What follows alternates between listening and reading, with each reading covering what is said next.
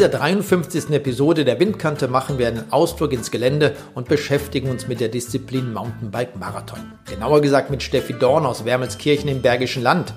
Die 28-jährige Doktorandin im Fach Chemie Ingenieurwesen erreichte im Oktober bei der Marathon-WM in der Türkei Rang 6 und konnte ihre Leistung aus dem Vorjahr nicht nur bestätigen, sondern um einen Platz verbessern.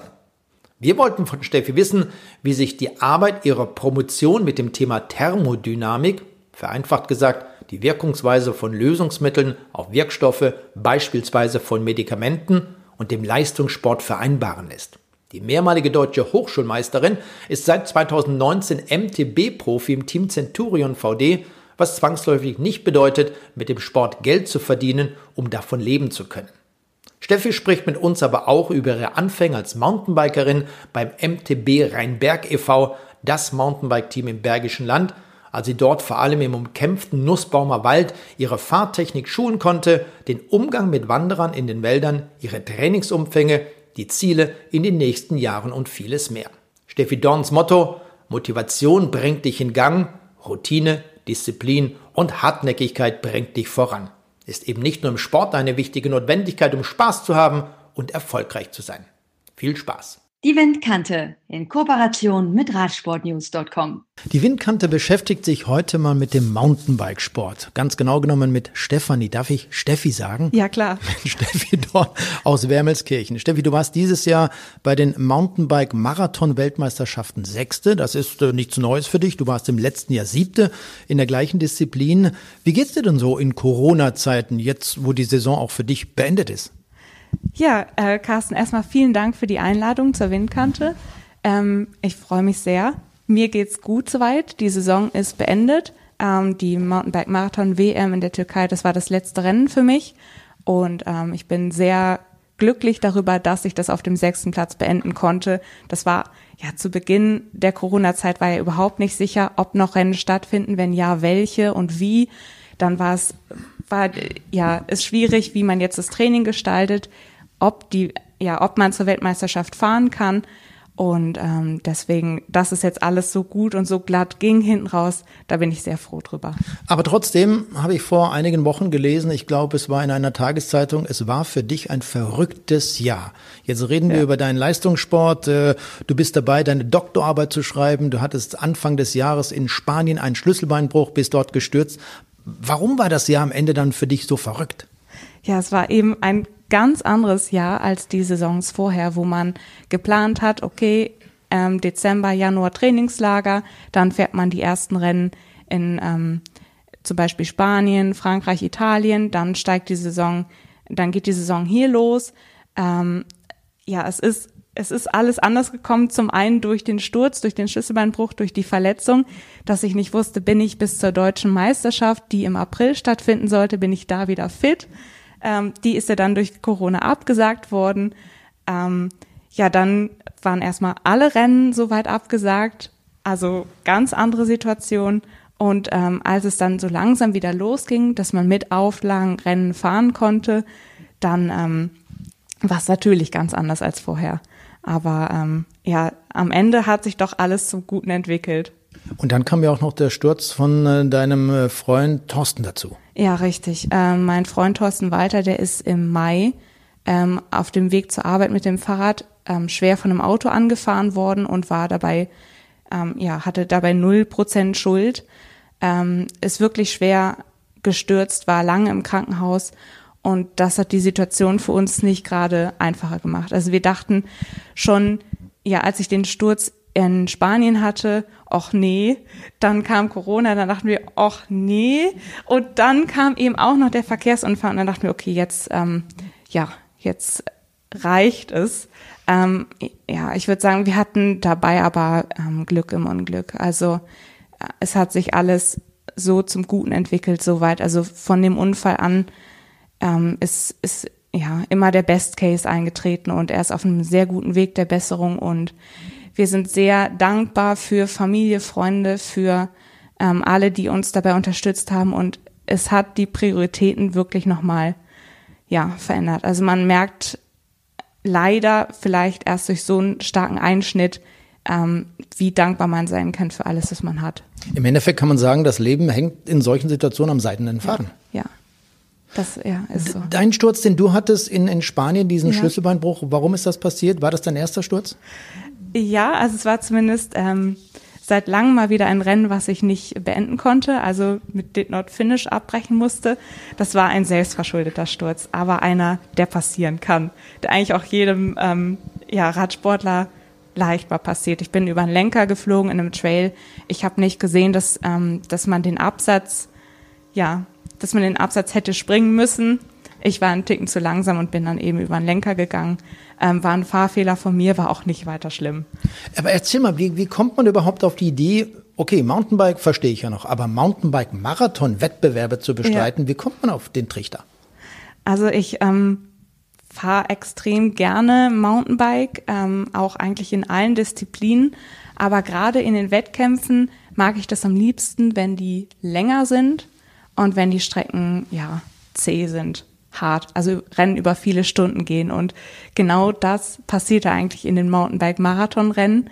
Äh, die Distanzen gehen von 60 bis 130 Kilometer, viele Höhenmeter, ähm, sehr abwechslungsreiches Gelände und ja auch so Mountainbike-Etappenrennen machen mir nochmal besonders Spaß. Also dass man nicht nur ein Eintagesrennen fährt, sondern wirklich über mehrere Tage immer wieder und stundenlang im Rennen auf dem Rad sitzt. Das heißt so Sachen wie Transalp zum Beispiel. Jo, genau, Transalp. Jo, da strahlt sie. ja, ja, also das sind wirklich tolle Rennen. Da geht mein Herz auf. Und ja. warum? Weil es landschaftlich so traumhaft schön ist, weil es so schwer, so anspruchsvoll ist? Ja, man, ähm, man erlebt in den Rennen, dadurch, dass man so viele Rennstunden hat, ähnlich wie wahrscheinlich bei einer Rundfahrt auf der Straße, man ähm, schaltet den Kopf komplett ab. Also man lebt nur in dem Moment, in dem Rennen und kümmert sich um nichts anderes als, ähm, was ist der nächste Anstieg, was ist der nächste Trail, ähm, wie verpflege ich mich nach dem Rennen dann, muss gucken, dass das Rad wieder funktioniert. Also all das, man ist da wirklich in, in einer ganz anderen Welt und ähm, ich, ja, genieße das total. Und wie bist du überhaupt zum Mountainbikesport gekommen? War dein Vater, deine Mama irgendwie mit dem Mountainbike unterwegs? Du bist in, in Hamburg geboren, hast du ja. mir erzählt. Du bist allerdings dann in Bergisch Gladbach aufgewachsen, wohnst jetzt genau. in Wermelskirchen, weil es eine schöne Region ist, das Bergische Land. Du ja. warst ja, by the way, auch im rhein-bergischen Kreis im letzten Jahr, 2019, Sportlerin des Jahres. Auch da nochmal herzlichen Glückwunsch an dieser Stelle. Danke. Aber wie bist du dann zum Mountainbikesport gekommen? Ja, ähm, also Sport und gerade Outdoor-Sport hat mir immer schon richtig viel Spaß gemacht. Und das erste Mal auf dem Mountainbike gesessen habe ich 2009 auf Korsika bei einer, ähm, bei einer Freizeit, also bei einer Jugendfreizeit.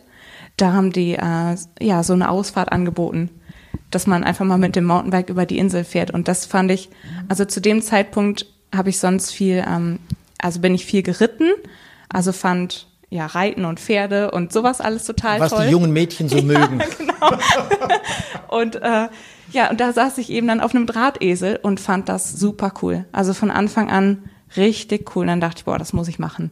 Und habe dann geschaut, also meine Eltern gefragt, ja, was gibt's denn hier für umliegende Vereine?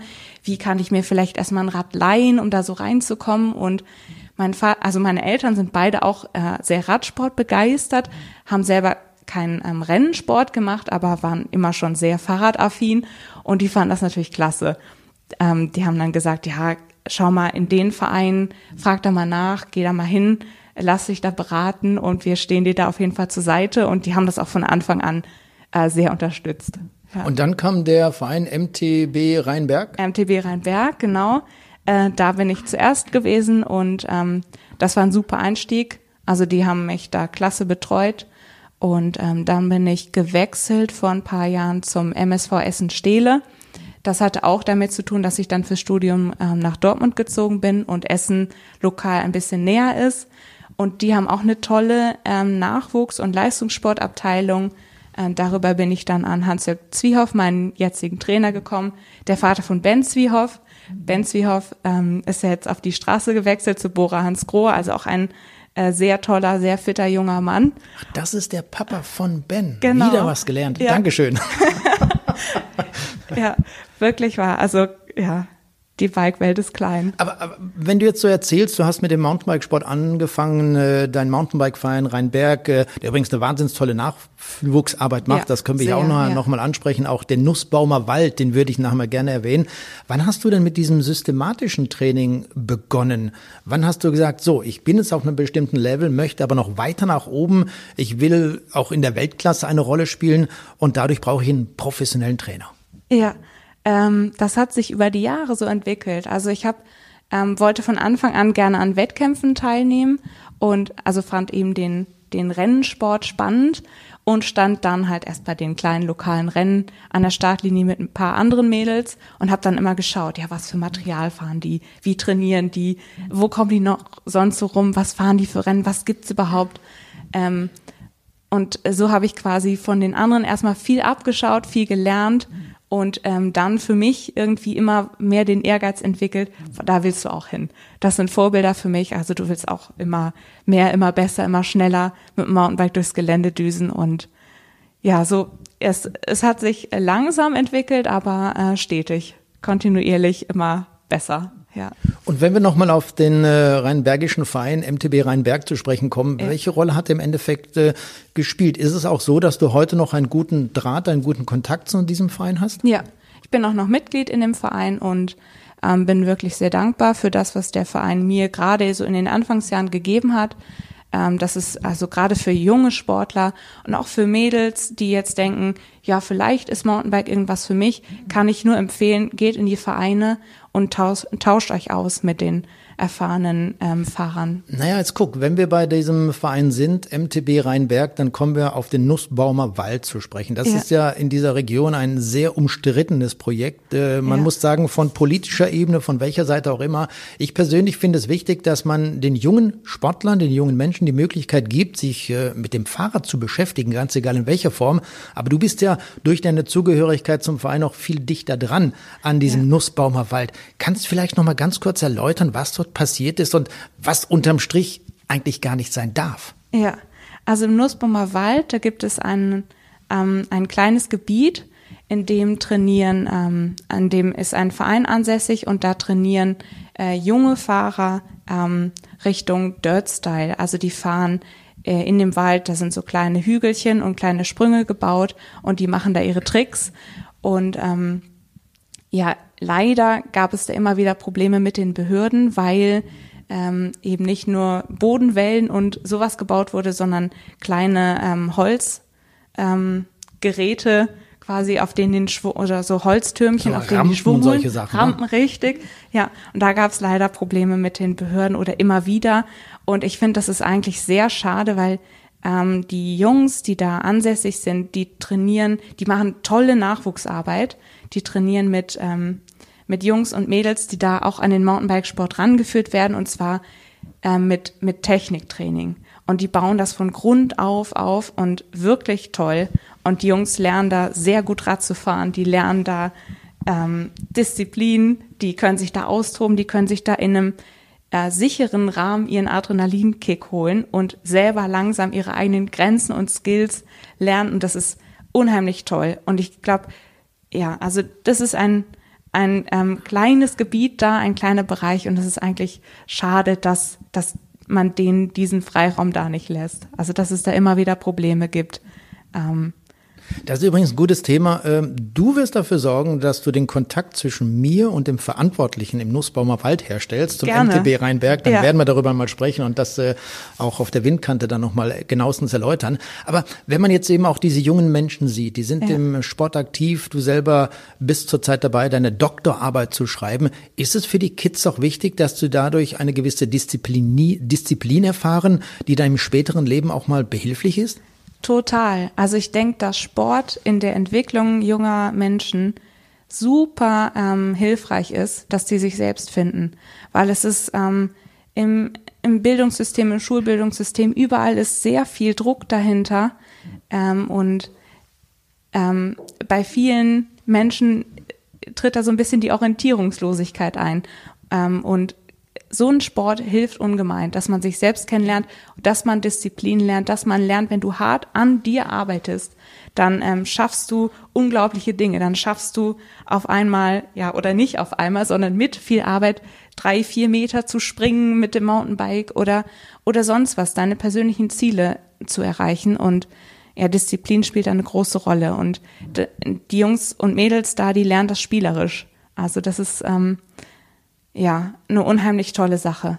Und dann wird man spielerisch auch äh, ja, bei der TU in Dortmund zurechtkommen, dann wird das alles kein Problem sein. Man kann spielerisch einen Bachelor machen, man kann später dann nochmal den Doktortitel, man kann promoviert erreichen. Wie, wie funktioniert das eigentlich? Wie verbindest du diesen Sport, und der ist natürlich auch sehr zeitintensiv, ja. mit deiner aktuellen Doktorarbeit? Ja, also Sport und äh, so Studium oder jetzt die Doktorarbeit haben sehr viel gemeinsam eigentlich.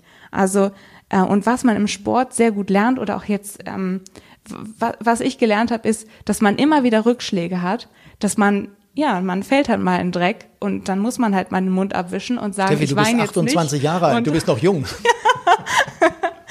also man, ja, ähm, man, ich habe davon sehr profitiert, dass ich selber ähm, mich da ja gut und gerne mal durchkämpfe und ähm, dann im richtigen Moment mal sag so und da, da hau ich jetzt mal wirklich drauf und da all in, da gebe ich jetzt alles. Und ähm, für mich war der Sport ein guter Ausgleich zum Studium immer. Das war, klar war es zeitlich schon mal schwierig und es gab auch Momente, wo man dann sagen muss, nee, da, ich kann jetzt nicht auf die Party mitgehen oder mich da ständig mit Freunden treffen. Aber ähm, ja, für mich war das kein Verzicht in dem Sinne, sondern es war, das Studium war zwischenzeitlich ziemlich hart und zäh und so ist es halt im Sport auch. Und dann hatte ich ja immer den Ausgleich. Jetzt muss man auch sagen, wenn wir über dein Studium sprechen, über deine Doktorarbeit Chemie-Ingenieurwesen, ja. wie zum Teufel kommt man auf die Idee, das zu studieren? Also ich kann allen nur empfehlen, dieses Studium zu machen. Danke. Halt zum Glück bin ich zu alt. Äh, also es ist halt ein Ingenieursstudium und das ist ähm, ein bisschen ist da Maschinenbau mit drin, ein bisschen ist da Chemie drin. Ähm, es ist ein naturwissenschaftliches Studium und ich wusste schon in Schulzeiten, dass ich das spannend finde. Also dass ich Physik, Mathe, sowas spannend finde. Und ähm, viele, die mich fragen, ja, Chemieingenieurwesen, was ist das? Ist das, ach, du studierst Chemie? Ja, Chemie fand ich in der Schule nicht so toll. Oh, dann lieber nicht. Sondern, nee, auf gar keinen Fall. Also die ähm, Schulchemie hat ähm, ja leider einen schlechteren Ruf, als es eigentlich ist. Also ich finde, im Studium lernt man das von Grund auf sehr tief und es ist eigentlich super spannend und hat auch viel mit Alltagssituationen zu tun. Also ähm, es ist kein, ja, kein Studium, was, was fernab ist, sondern eigentlich ein, ähm, ein sehr vielfältiges, sehr schönes Studium. Ich, ich ähm, kann das jedem nur empfehlen. Und worüber schreibst du deine Doktorarbeit? Also ich ähm, promoviere jetzt im Bereich Thermodynamik und die Doktorarbeit, die geht speziell darüber, wie ähm, pharmazeutische Stoffe mit organischen Lösungsmitteln reagieren. Also es geht darum, dass wir versuchen, ähm, die Synthese von ein paar pharmazeutischen Produkten zu optimieren. Also das ist so, so einfach gesagt. Ja, total, ja. total simpel, alles Hieroglyphen. Und äh, das ist halt äh, in einer Industriekooperation auch. Das heißt, ich bekomme einmal von der Uni die ähm, wissenschaftliche Seite und ähm, aus der Industrieabteilung dann eben die Anwendung und dadurch ähm, ist das äh, ja eine sehr spannende Kombination und ähm, ein, ein sehr spannender Mix. Also da geht's voran. Da kommt dann von beiden Seiten immer wieder Input. Oh, das ist toll, in die Richtung müssen wir mehr machen oder das haben wir genauso auch schon mal gesehen, dieses Phänomen, und jetzt können wir uns das erklären, warum das passiert. Klasse. Und ähm, wenn, wenn einem sowas passiert während der Doktorarbeit, dann ähm, motiviert das. Dann sind das so kleine Zwischenziele. Du hast mir vorhin mal gesagt, das ist doch so ein bisschen was Menschliches dabei, wenn man ja. diese unterschiedlichen Punkte sieht. ja, richtig. Also Chemie, ähm, da arbeitet man ja mit Molekülen und Atomen und ähm, man beschreibt quasi, was die Atome oder Molekülchen miteinander machen, ob die reagieren, wie die unter Druck miteinander ähm, arbeiten, in welcher Phase die sich befinden, ob die gasförmig flüssig sind. Ähm, und äh, eigentlich sind diese Beschreibungen, kann man auch manchmal ableiten mit, äh, ja, Menschen. Also man könnte symbolisch sagen, ein so ein Molekül steht für einen Menschen. Wenn man dann zwei Molekülchen hat, ähm, vergleichsweise, wie, wie würden dann diese beiden Menschen miteinander sich benehmen, also wie sind so die Wechselwirkungen und dann, wenn ich jetzt noch ein drittes Molekül, also einen dritten Menschen dazu tun, dann habe ich schon eine Gruppe. In der Gruppe kann das Verhalten wieder ganz anders sein, als wenn die nur zu zweit sind. Und äh, wie ist es dann, wenn es immer mehr werden?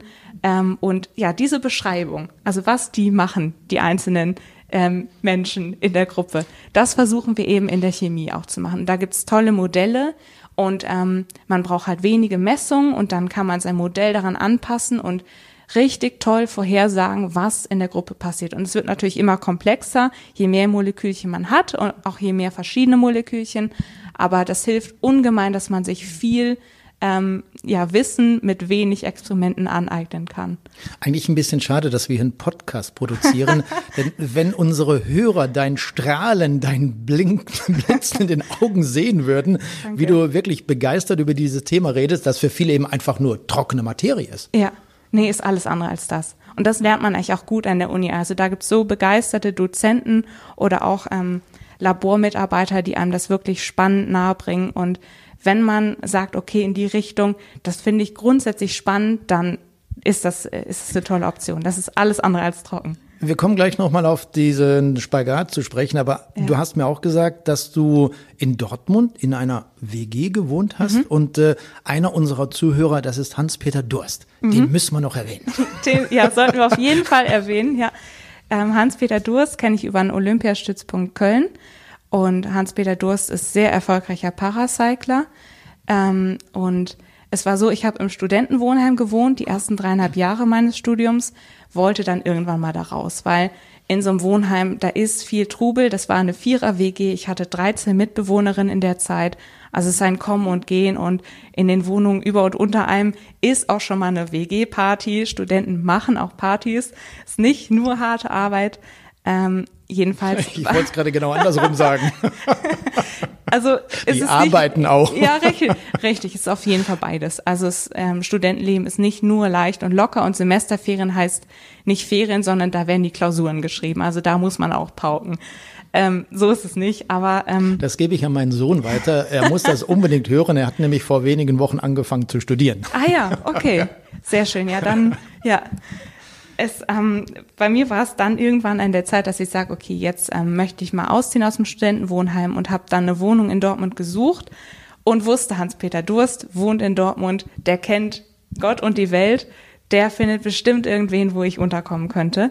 Und äh, tatsächlich bin ich nachher zu seiner Schwiegermama gezogen ins Haus und das war klasse. Also da habe ich quasi bis zum Ende meines Studiums gewohnt bei ihr und ähm, das war sehr nah an der Uni gelegen und ja, ähm, wir waren dann zu zweit. Also sie hat sich gefreut, dass jemand im Haus ist. Ich war eine ähm, ruhige, ähm, glaube ich, Mitbewohnerin für sie, weil ich äh, entweder gelernt habe oder trainiert habe.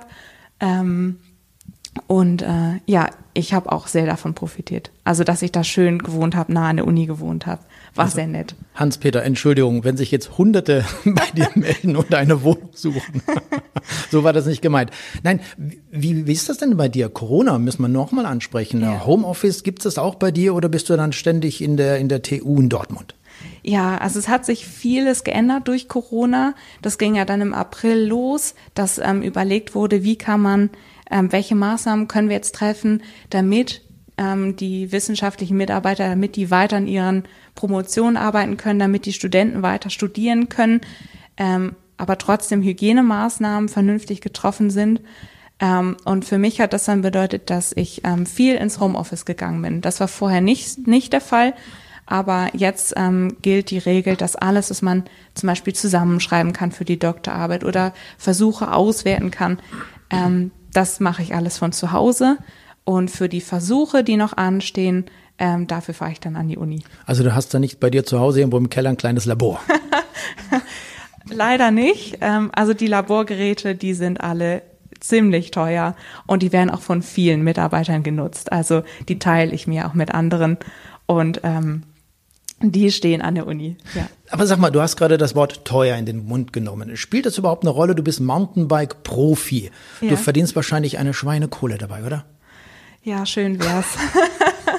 das ist ein guter Stichpunkt. Also ähm, gerade in der Mountainbike-Marathon-Szene ist nicht so viel Geld wie zum Beispiel in, in einer ähm, Disziplin, einer Radsportdisziplin, die ähm, mehr Medienaufmerksamkeit bekommt. Cross Country zum ja, Beispiel. Genau, oder die olympisch ist, richtig. Cross Country ist olympisch. In der Disziplin werden Medaillen vergeben, genau wie zum Beispiel im Bahnradsport. Ähm, und dann ist natürlich klar, dass die Fördermittel ähm, oder auch Sponsoren vermehrt in diese Bereiche gehen. Das heißt, als Mountainbike-Marathon-Profi, ähm, ja, ich kann meinen Sport gut finanzieren und bin, bin sehr dankbar dafür, dass es so geht, aber reich werden kann man damit nicht. Nein. Also du fährst für das Team Centurion VD. Ja. Was bekommst du von VD? Einen Schlafsack, paar Klamotten und Rucksack und von Centurion oder Merida die Fahrräder? Ja, so ungefähr. Ja, genau. Also äh, die Bikes, ähm, dann genau von VD ähm, die Kleidung. Dann ähm, profitiere ich besonders von dem Staff, also dass wir ähm, bei dem Rennen vor Ort Mechaniker haben, dass wir ein Physio mit haben, dass wir ein Teammanagement haben, die sich darum kümmern, welche Rennen wir fahren, ähm, wann wir wie anreisen, also Reisekosten, sowas ist alles gedeckt. Genau, dann ähm, haben wir über Mazda ähm, ja Teamfahrzeuge, äh, mit denen wir unterwegs sein können. Also es ist schon ein toller Support. Ja. Aber, aber lass uns noch mal einen Schritt zurückgehen, bevor wir zu deinem aktuellen Team kommen. Wie lässt sich das alles äh, miteinander kombinieren? Wie oft trainierst du? Wie viel trainierst du? Wie schaffst du das eben parallel zu deiner Doktorarbeit? Ja, das ist äh, auf jeden Fall ein Spagat und ich brauche die Disziplin, um mir das vernünftig einzuteilen, wann ich was wie mache. Ich denke, ich trainiere in einem ähnlichen Umfang wie die Vollprofi-Frauen, die mit mir fahren oder gegen die ich fahre. Mir fehlt dann halt die Regenerationszeit. Also, oder sagen wir, wo die, wo die anderen dann auf dem Hey, Sofa du hast sitzen. einen Freund, der ist Physiotherapeut. der trägt auch sehr dazu bei, dass ich gut generi- regeneriere, ja, auf jeden Fall. Ähm, ich schaue, dass ich äh, ja das so gestalte, dass ich auf meine 40 Stunden Arbeit für die Doktorarbeit pro Woche komme und die restliche Zeit wird trainiert, ja. Das heißt, du hast ja sicherlich, ähm, als du deinen Bachelor gemacht hast, auch mal morgens trainiert, abends trainiert, Ja. mit Licht zum Beispiel, alles was dazugehört. Ja. Also das kennst du schon. Ja, das kenne ich. Ja, früh morgens aufstehen, erstmal vor der Uni laufen gehen oder eine Runde Radfahren im Dunkeln, dann äh, in die Hörsäle gehen oder an der Uni lernen ähm, und dann nachmittags, abends wieder Licht ans Rad schnallen und im Dunkeln die Kilometer abspulen. Ja, das kenne ich gut genug. Und äh, da bin ich jetzt gerade zum Beispiel sehr froh, dass durch äh, die Homeoffice-Zeit, dass ich ähm, auch viel tagsüber im Hellen in der Mittagspause und sonst wie trainieren kann, dass ich das nicht unbedingt muss. Ja. Was, was sind denn jetzt alles für Umfänge, die du trainierst? Ähm, sitzt du nur auf dem Rad oder gehst du im Winter auch mal in die Halle, ins Fitnessstudio, in den Kraftraum zum Ja. Beispiel, um einfach Krafttraining zu machen? Auf jeden Fall, ja. Also das Wintertraining eignet sich äh, sehr gut dazu, dass man das ein bisschen ähm, wechselhaft gestaltet, dass man nicht nur auf dem Rad sitzt, sondern dass ich ähm, laufen gehe, äh, dass ich Krafttraining mache. Ja, das ist, das kommt eigentlich während der Saison manchmal zu kurz. Also ich kann das auch von einigen Mädels, die auch ähm, während der Saison, während der Wettkämpfe noch äh, Krafttraining machen, Langhanteltraining, Kniebeugen, sowas. Und ich denke, das ist, also das ist immer gut, ähm, wenn man dieses Krafttraining nebenher hat. Also es schadet nicht. Und welche Rolle spielt dann in der Vorbereitung oder auch im Sommer während der Wettbewerbe das Straßentraining, dein Straßenrad? Das spielt auch immer eine Rolle. Also ich fahre auch gerne und einige Trainingskilometer auf dem Rennrad. Ähm, genieße das auch sehr. Ähm, gerade hier im Bergischen Land gibt es viele schöne Optionen, wo man trainieren kann, auch auf kleinen Straßen trainieren kann, weg von den Autos. Also Rennrad fahre ich im Training auch gerne, nicht nur mit dem Mountainbike, ja. Und äh, auch ein Centurion-Modell oder fährst du da eher was äh, von Merida? Weil Centurion und Merida gehört ja quasi zusammen. Genau, die gehören zusammen. Ja, ich fahre von Merida das Sculptura, bin damit auch sehr zufrieden. Schönes Rennrad. Schönes, leichtes Rennrad. Ja, Ne? leichtes Rennrad, Scheibenbremsen. Wenn wir bei Centurion sind und du mit einem Centurion-Fahrrad fährst, darf ich Ja. sagen, Wolfgang Renner. Das ist der Chef von Centurion. Er hat die Firma damals gegründet, liegt schon äh, Jahrzehnte zurück. Von ihm habe ich damals mein erstes Rennrad gesponsert bekommen. Ich war, glaube ich, 18 Jahre alt und äh, bin noch heute stolz darauf. Ja, Klasse. insofern haben wir da eine kleine Gemeinsamkeit. Ja, das ist wirklich immer wieder erstaunlich. Die, die Radszene ist klein, ja. Ähm, ja, äh, Training auf der Straße, im Gelände. Lass uns doch mal über Wettbewerbe sprechen, über ja. die Marathonveranstaltungen, die Etappenrennen, die es in diesem Bereich gibt. Du hast vorhin gesagt, dass man dann schon ein, ein Team um sich herum hat. Äh, funktioniert das ähnlich wie auf der Straße mit Materialdepots, mit Verpflegungszonen und solchen Sachen? Ja, ja, das ist schon ähnlich. Also ähm, wir können halt nicht mit dem Teamfahrzeug hinter dem Fahrerfeld herfahren im äh, Mountainbike-Marathon-Rennen, weil das Gelände eben äh, zu, zu ähm, rough ist. Aber es gibt auch bei den Mountainbike-Marathon-Rennen äh, Verpflegungsstellen. Also das sind dann Feed-Zones, die gibt's alle 20, 30 Kilometer und dort ähm, steht dann der Team-Support. Also dort steht dann der Mechaniker oder andere Betreuer, die mit Ersatzlaufrädern vor Ort sind und Ersatzmaterial, falls etwas äh, kaputt geht im Rennen. Dort bekomme ich meine Flaschen und ähm, ja, auch mal Zurufe, da werden mal Zeiten durchgegeben und äh, das ist schon unheimlich wichtig und unheimlich gut, dass man diesen professionellen Support um die Strecke drumherum hat. Und du wohnst jetzt in Wermelskirchen, das Team ist in, in Süddeutschland äh, beheimatet. Ja, mhm. wie, wie klappt das dann, diese Verständigung? Fährst du dann erstmal runter zum Team, ihr trefft euch dort, fahrt dann zu den jeweiligen Veranstaltungen, weil ja viele, klar, die finden dann in den Alpen statt, ja. wenn wir die Transalp sprechen zum Beispiel. Das ist ja nicht dann hier im Bergischen oder ja. irgendwo in Dänemark, das ist dann schon im Süden. Wie klappt das äh, von der Organisation? Stimmt, das hat sich häufig äh, so ergeben, dass wir tatsächlich erstmal von uns aus von Wermelskirchen an Bodensee gefahren sind. Zu VD. Ja, zu VD, genau, die sind auch dort ansässig, ja. Und ähm, haben dann dort die, die Teamfahrzeuge gepackt und umgepackt und äh, häufig sind auch die anderen Fahrer erstmal dorthin gekommen dann sind wir geschlossen äh, zu den äh, Rennen angereist, ähm, die häufig eben in der Alpenregion stattfinden, ja, wie die Transalp, ja. Wie viele Höhenmeter sind das so pro Etappenrennen? Wie viele Kilometer gehören dazu? Das ist ja gerade für die Experten ja. zu Hause immer ganz wichtig. Höhenmeter, Kilometer, da weiß man ungefähr, ob das Ding leicht oder schwer ist. ja, ähm, das variiert sehr stark, äh, geht aber so zwischen 60 und 130 Kilometer, geht so ein Eintagesrennen. Und die Höhenmeter, die können zwischen 1000 bis 3000 Höhenmeter liegen. Manche Rennen ähm, sogar noch mehr. Aber es ist eben nicht nur das, sondern es zählt eben auch, wie ist das Gelände. Also ist das ein steiniges Gelände, wurzeliges Gelände, sandiges, wie abwechslungsreich ist, was für ein Höhenprofil ist das, eher Sägezahn oder sind das zwei, drei lange Pässe, die man hochfährt, ähm, wie viel Trails sind da drin, also ähm, allein am Streckenprofil, am Höhenprofil kann man noch gar nicht so viel ablesen. Es ist auch unheimlich wichtig, gerade bei den größeren Rennen wie so Marathon World Series Rennen, dass wir rechtzeitig vorher anreisen und die Strecke vorher schon mal abschnittsweise abfahren. Also dass wir wissen, was auf uns zukommt im Rennen, wo man sich wann wie verpflegt, wo man vielleicht äh, sich an den anderen Fahrerinnen orientiert, wo genau mein, ja, ähm, mein ähm, Bereich auf der Strecke liegt, wo ich besonders gut fahren kann oder attackieren kann. Also das, das macht schon viel aus. Und spielen dann die Veränderungen der Reifen zum Beispiel auch eine Rolle, dass man vielleicht auch mal eine andere Kassette, das heißt andere Übersetzung montiert? Total, ja. Also das Material-Setup spielt eine riesige Rolle. Wir fahren ja ähm, vorne nur ein Kettenblatt und ähm, hinten die äh, zwölf Gänge. Und je nachdem, was für eine Strecke das ist, ob das eher eine flache, schnelle Strecke ist, wo man auch mal höhere Geschwindigkeiten hat, da montieren wir dann vorne eher ein 34er, 36er Kettenblatt. Während wenn das Strecken sind, die in den Dolomiten sind oder wo es sehr, sehr steil wird, da wird dann das kleinere Kettenblatt vorne montiert. Da nimmt man in Kauf, dass man auf den zwei, drei Kilometern, die doch mal flach sind, dass man da eben dann eine höhere Trittfrequenz braucht. Ähm, und ja, auch Reifenwahl, Laufradwahl, Gabelsetup, ähm, das, das testet man alles vorher genau durch oder, oder montiert das vorher genau so, dass man weiß, in dem Gelände ähm, sind das die optimalen Voraussetzungen. Lennart Kemner als Beispiel, Tour de France-Etappensieger in diesem Jahr. Ähm, er hat vor einigen Wochen mal gesagt, dass er sich in Sachen Technik gar nicht gut auskennt. Er schraubt nicht gerne an seinem Rad rum. Wie ist das bei dir? Kennst du dich aus? Kannst du eine Gabel selber einstellen?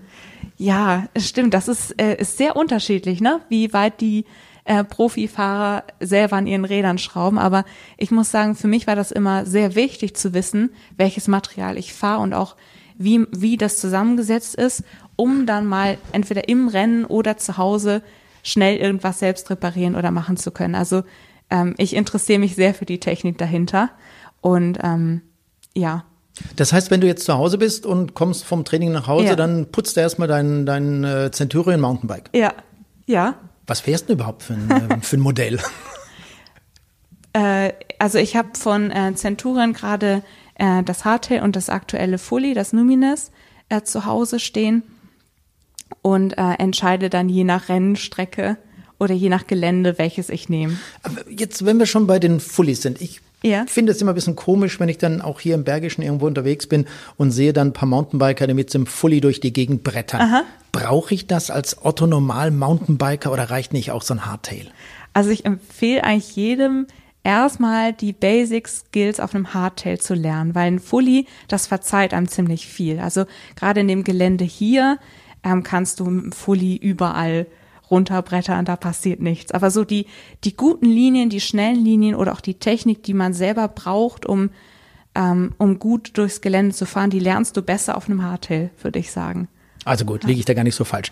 Steffi, lass uns noch mal, lass uns noch mal über diese Wettbewerbe sprechen, wenn ihr dort dabei seid, über dein Team.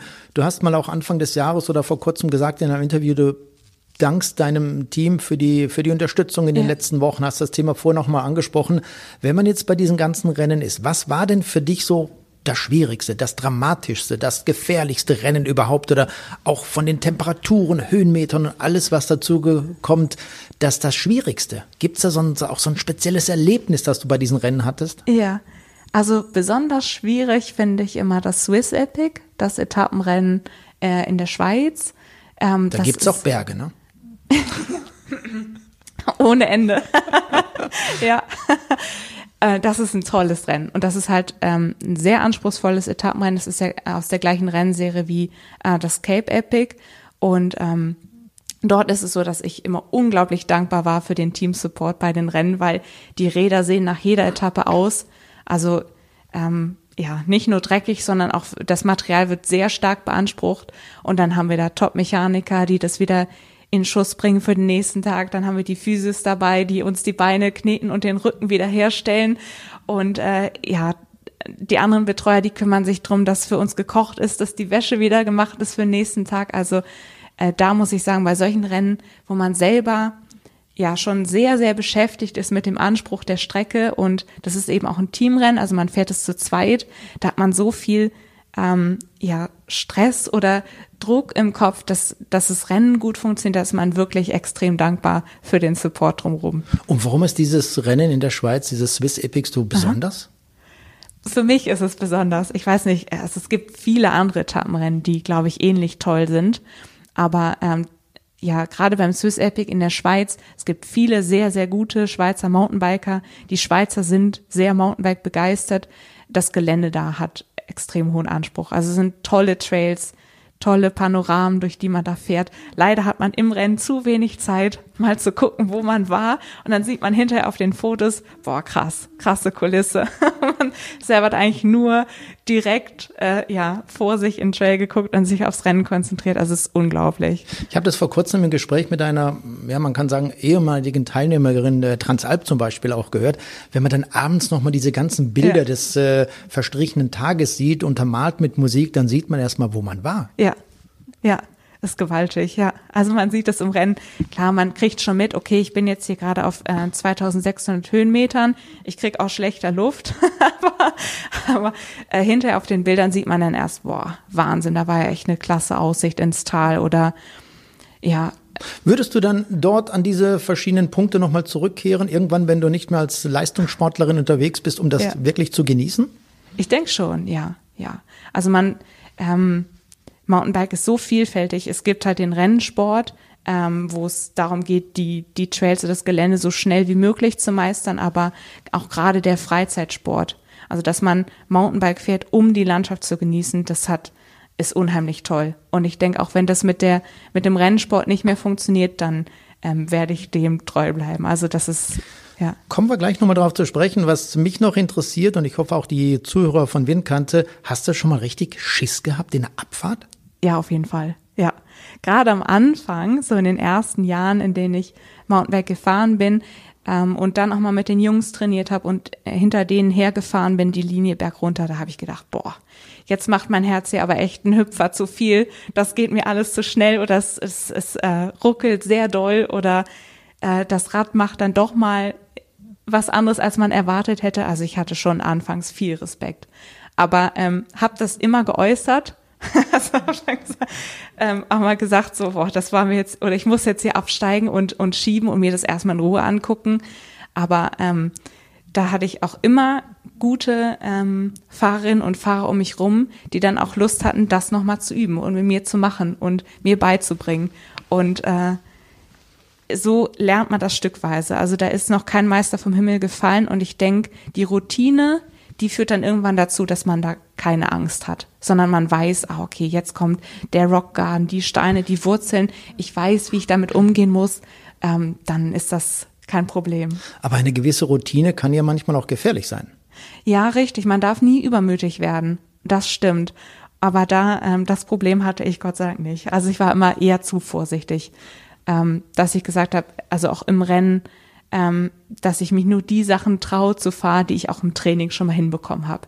Nicht irgendwie blind denk, ach jetzt ist hier ein anderthalb Meter Drop, bin ich zwar noch nie gefahren, mache ich jetzt aber einfach mal, sondern da habe ich mich langsam rangetastet, erstmal geguckt, ähm, wie muss ich arbeiten auf dem Rad, um sauber abzuspringen und dann quasi von Bordsteinniveau mich langsam hochgearbeitet, damit da nichts passiert. Und wenn du jetzt mit deinem Freund unterwegs bist, dann eiert er dir hinterher und er denkt dann, scheiße, Steffi ist schon äh, 500 Meter weiter.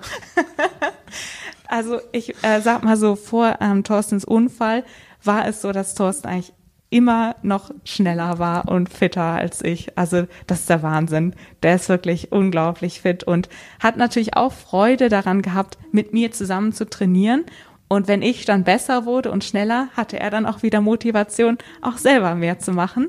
Und ähm, so hatte ich immer einen super Trainingspartner, der mir sowohl in der Technik geholfen hat, aber auch einen Trainingspartner für die langen, lockeren Einheiten, für mal eine Kaffeefahrt oder sonst wie und ähm, habe das davon sehr profitiert. Und ja, jetzt nach seinem Unfall, er arbeitet sich langsam wieder ähm, hoch und kämpft sich da super tapfer äh, zurück ins Leben und ähm, saß auch schon wieder auf dem Rad, aber klar, dass er jetzt an die Form und an das Fahren von vorher anknüpft, ich schätze, da müssen wir noch ein bisschen Geduld haben. Das hast du ganz bestimmt, habe ich gar keine Zweifel. Ein Thema möchte ich nochmal aufgreifen, das ist eben auch, äh, du hast es vorhin schon mal erwähnt, äh, das Zurückkommen in diese schönen Regionen, um einfach so ein bisschen mit einem touristischen Hintergrund ja. diese Strecken äh, durch die Wälder zu fahren. Den Zweikampf, Disput zwischen Mountainbikern und Wanderern kennt man auch bei dir in der Heimat. Hat mhm. ja der Mountainbikesport ja lange Zeit keine wichtige Rolle gespielt im touristischen Bereich. Auch dort in der Heimat, im Bergischen Land gibt es immer wieder die Diskussion zwischen Mountainbikern und Wanderern. Mhm. Wie siehst du das Ganze? Ich finde es gut, dass darüber gesprochen wird, weil natürlich ist es ein Problem, wenn man sich im Wald begegnet und keinen Respekt voneinander hat und es dazu wilden Beschimpfungen kommt. Das muss absolut nicht sein. Und meine Erfahrung war eigentlich immer, und das sind auch die Regeln, die man zum Beispiel in einer Vereinsausfahrt mitbekommt, ähm, an Fußgängern fährt man langsam vorbei, man grüßt, auch an Pferden fährt man vorsichtig vorbei. Deswegen hatten wir da eigentlich nie Probleme oder ich hatte nie äh, eine böse Auseinandersetzung mit Wanderern. Aber ähm, das tritt auf, das tritt vor allem auf, wenn die eine Seite von den anderen denkt, das sind Raudis, die zerstören hier alles, die nehmen keine Rücksicht. Also das darf nicht sein. Es gibt Regeln, an die man sich halten muss und ganz wichtig ist der Respekt und dass man sich grüßt und äh, dass man Verständnis hat und dass man auch mit den Leuten dann redet. Also wenn dann zum Beispiel wirklich mal ein Wanderer sagt, ey, was soll das denn hier? Dass man sagt, ja, Moment mal, alles gut, wir bremsen, wir machen, mach, ihr braucht keine Angst zu haben ähm, oder, oder es gibt keinen Grund, wütend aufeinander zu sein. Wir sind im Wald, der Frust, der bleibt draußen. Also Gibt es da auch regionale Unterschiede, ob du jetzt hier in, in, im Bergischen bist oder vielleicht in den Alpen oder irgendwo im Bayerischen unterwegs bist?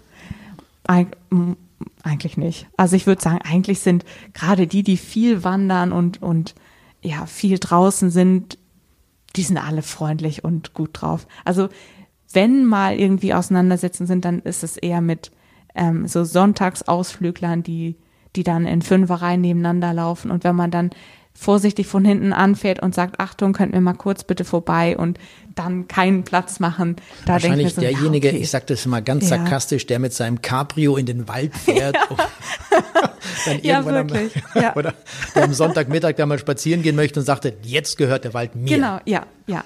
Sowas, richtig, ja. Das, das ist eher so der, das Konfliktpotenzial. Aber ich denke, ähm, ja, das ist alles halb so wild.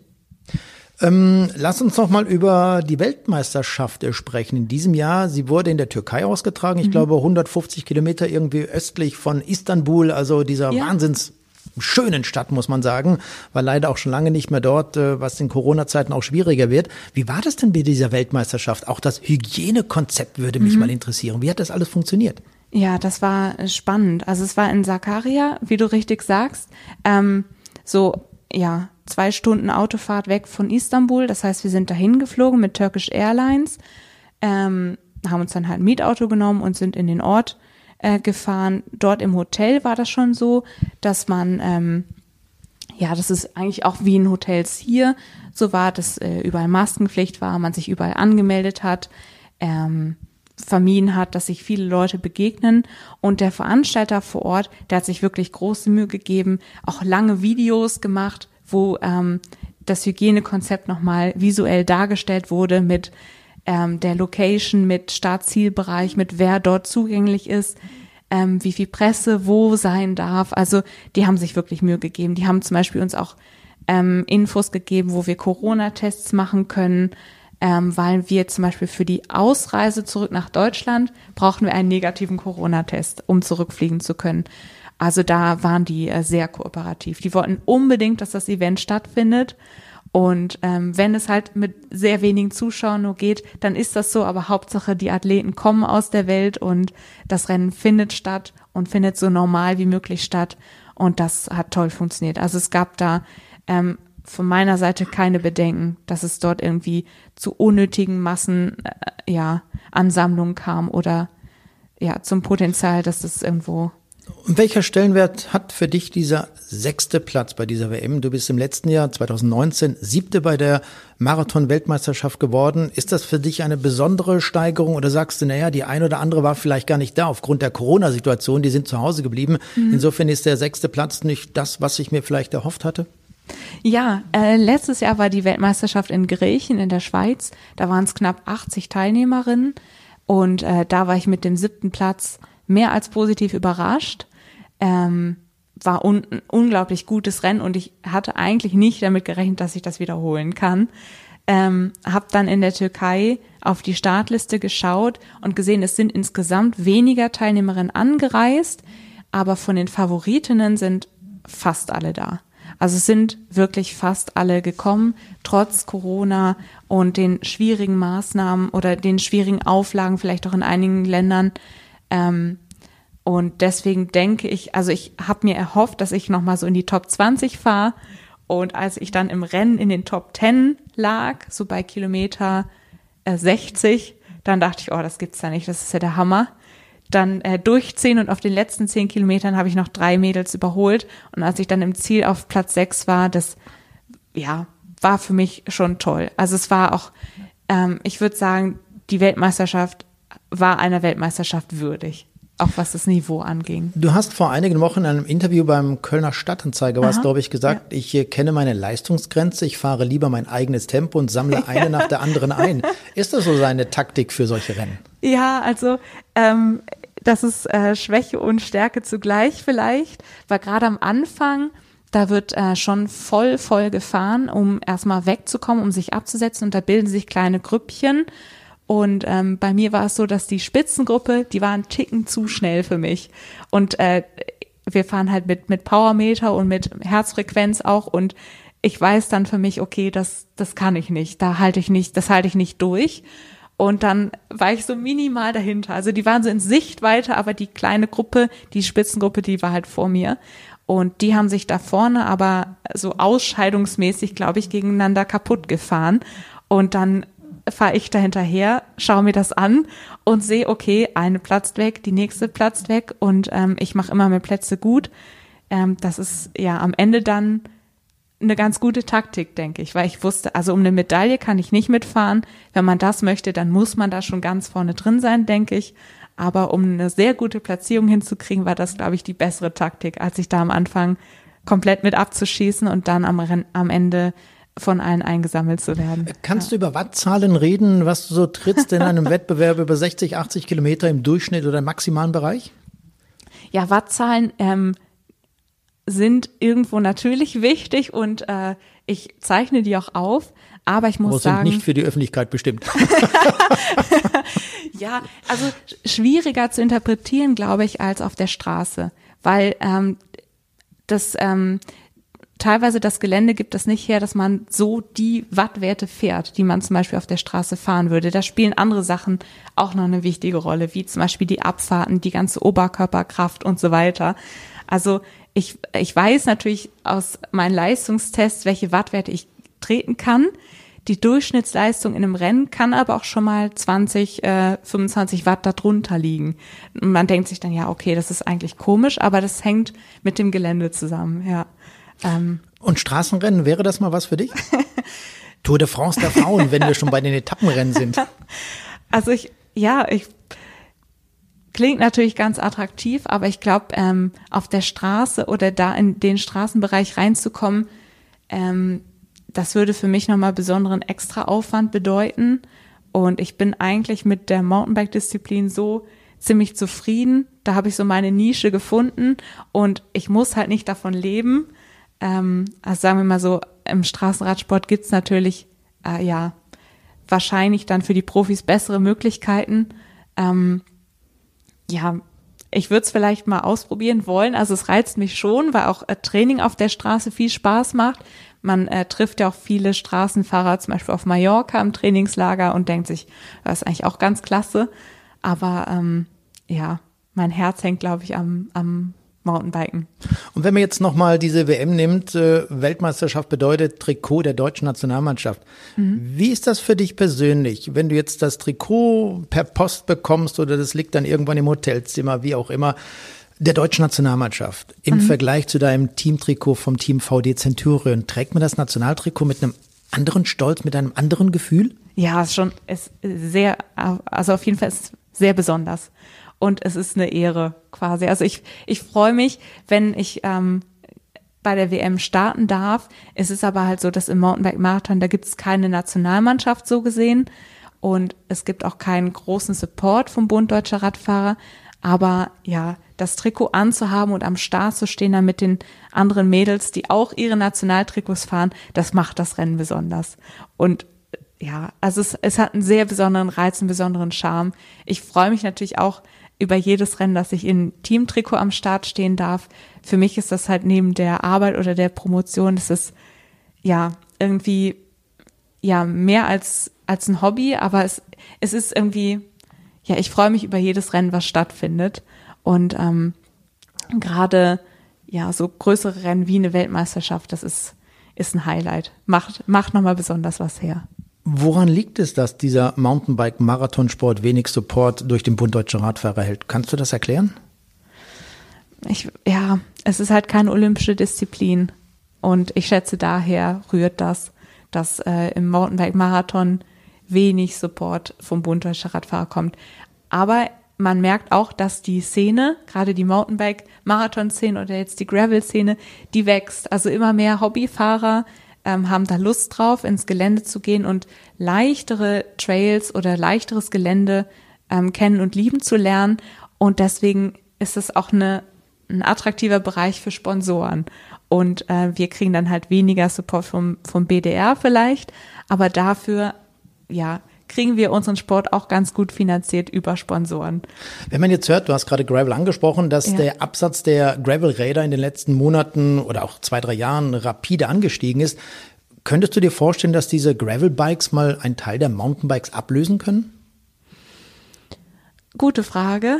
Ähm, also ich finde es generell richtig gut, dass sich diese Gravel-Szene entwickelt, weil die lockt ja ähm, viele ähm, so Rennrad, Hobbyfahrer auch mal ins Gelände und ähm, das ist, ähm, ist eine neue, ein neuer Bereich, der sich da aufgetan hat, aber ich denke, die stehen nicht in Konkurrenz zueinander, sondern eigentlich finde ich es sehr gut, je, je vielfältiger und je größer der Sport wird, wird und je mehr Leute äh, sich dafür interessieren, umso besser.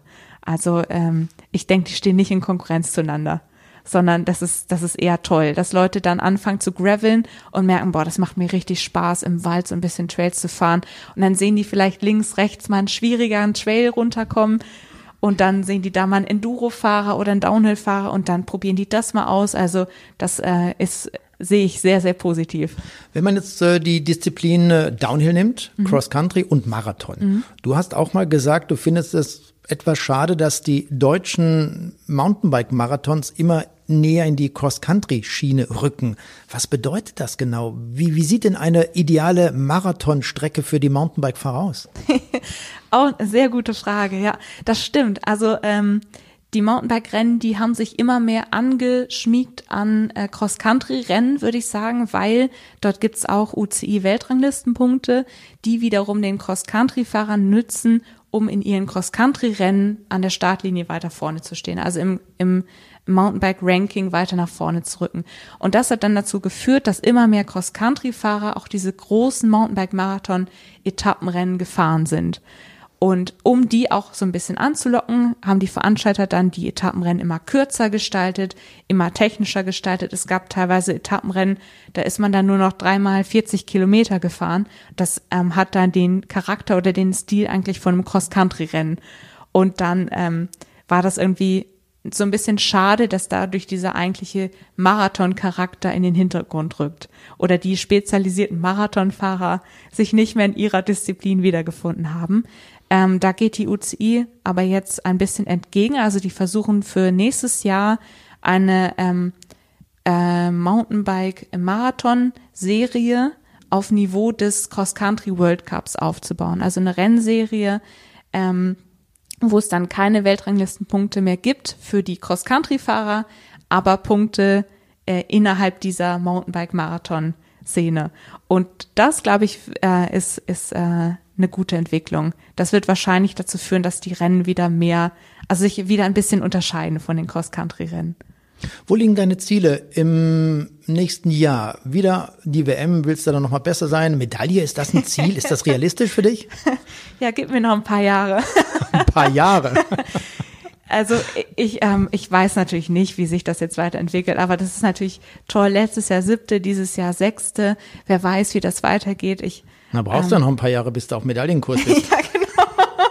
Ich meine, man weiß nie, was kommt. Das hat man ja dieses Jahr wirklich gesehen. Da ist ja alles anders gekommen, das, als man es vielleicht erwartet hätte, was aber auch wieder viele Chancen gebracht hat. Also ich nehme es, wie es kommt und ähm, ja, so wie es auch diese Saison war, bin froh über jedes Jahr, dass ich, in dem ich den Sport so betreiben kann und auch auf dem professionellen Niveau betreiben kann. Bin sehr froh über mein Umfeld, die da maßgeblich halt zu beigetragen haben, dass sich das immer mehr in diese Profi-Richtung entwickelt hat. Ich weiß aber auch, dass ich mein Geld später mit äh, dem machen möchte, wo ich halt jetzt meine Doktorarbeit schreibe. Also das ist, das ist ähm, ja eher der Job, in den ich später mal gehen möchte. Also du wirst in Zukunft im Labor stehen. ja. Wahrscheinlich ja. Steffi, vielen, vielen Dank. Ich äh, guck gerade mal auf die Uhr. Wir ja. haben lange gequatscht und ich nehme noch einen Spruch. Motivation bringt dich in Gang, Routine, Disziplin und Hartnäckig, Hartnäckigkeit bringt dich nach vorne. Ist das so? Ja, ja, das sehe ich so, ja. Das ist dann das Wort des Tages zum Abschluss. Vielen Dank, Steffi Dorn. Dankeschön, Carsten. Danke für die Einladung. Die Windkante in Kooperation mit Radsportnews.com.